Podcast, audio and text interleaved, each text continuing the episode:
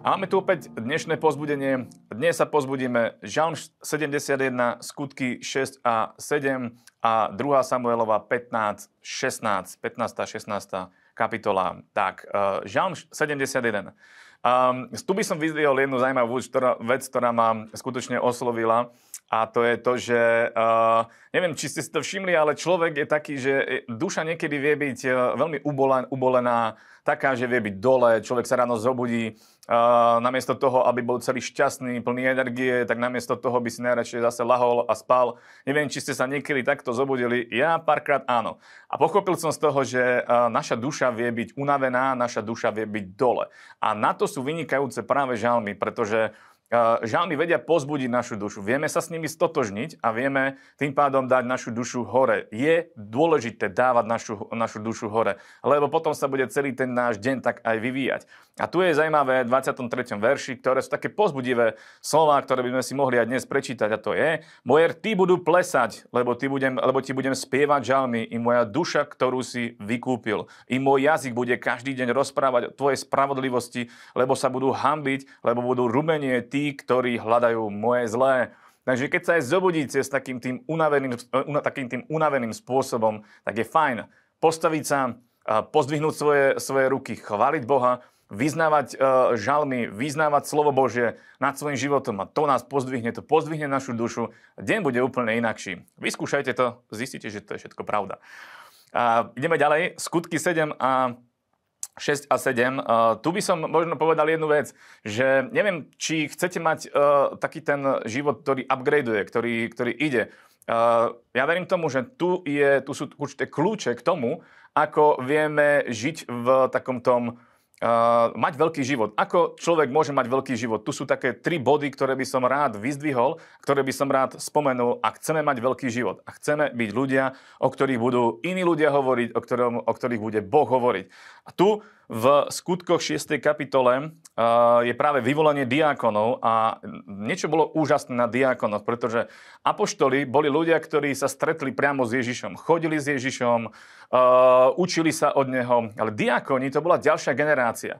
To bola generácia, ktorá vyrastala v prebudení, ktorá vyrastala uh, pri, pri, pri apoštoloch, ale možno nie úplne všetci sa, alebo teda presnejšie, nie všetci sa stretli s Ježišom osobne.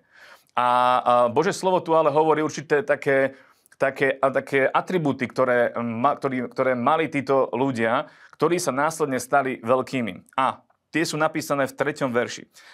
Tam je napísané. A tak obzrite sa, bratia, po siedmých dobropovestných, dobrých ľuďoch, dobropovestných mužoch spomedzi seba, plných Svetého Ducha a múdrosti, ktorých ustanovíte k tejto práci. A my budeme snažne zotrvávať na modlitbách a v službe slova. A lúbilo sa to slovo všetkému množstvu a vyvolili si Štefana, muža plného viery a svetého ducha. Tri uh, veci, ktoré, alebo tri body, ktoré sú obrovsky dôležité na to, aby sme mali veľký život. Prvá vec, plný svetého ducha. Druhá vec, múdrosti. tretia vec, plný viery. A práve na Štefanovi je ukázané, aký je prototyp e, novozmluvného kresťana, ako má vyzerať novozmluvný kresťan. V 8. verži napísané. A Štefan plný viery, milosti a moci činil veľké zázraky a divy medzi ľuďom. A nemohli, 10. verš hovorí, a nemohli odolať múdrosti a duchu, ktorý, ktorým hovoril, pretože takýto bol ten, e, ten Štefan, takýto bol e, človek, ktorý, ktorý odrkadloval to, aký máme byť konkrétne aj my. Keď sme plní Svetého Ducha, múdrosti a viery, takýto život budeme mať presne ako Štefan. Nevravím, že každý musí skončiť ako, ako Štefan, že bol ukameňovaný. To nie je pre každého, ale veľký život majme. Taký život, aký mal Štefan, majme. Nech o nás aj Boh hovorí, nech o nás sa počuje a nech zasahujeme svet Božou mocou a nech sme, to, nech sme ľudia viery. Dobre, ideme ďalej. 2. Samuelova 15, 15 16. Tu by som, uh, tu je zaujímavá taká pasáž, kde je zlorečenie uh, Dávidovi, Šimej zlorečí Dávidovi. A tu by som možno povedal to, že ako som povedal už aj viac, vo viacerých uh, tých našich príhovoroch, tých našich pozbudeniach, tak David bol veľký Boží muž. Bol to človek podľa Božieho srdca. Tu bola situácia, kedy e, e, začali na neho, e, o ňom zle hovoriť. Šimej zlorečil mu doslova. Hovoril, vidí, vidí muž krvi muž Beliála, zlorečil mu. Dávid s tým nič neurobil. Lebo jeho reakcia bola, že čo ak aj niečo v tom, čo hovorí, má aj niečom, niečom pravdu. On bol človek, ktorý, sa, ktorý bol jednak pokorný, Dávid bol veľmi pokorný.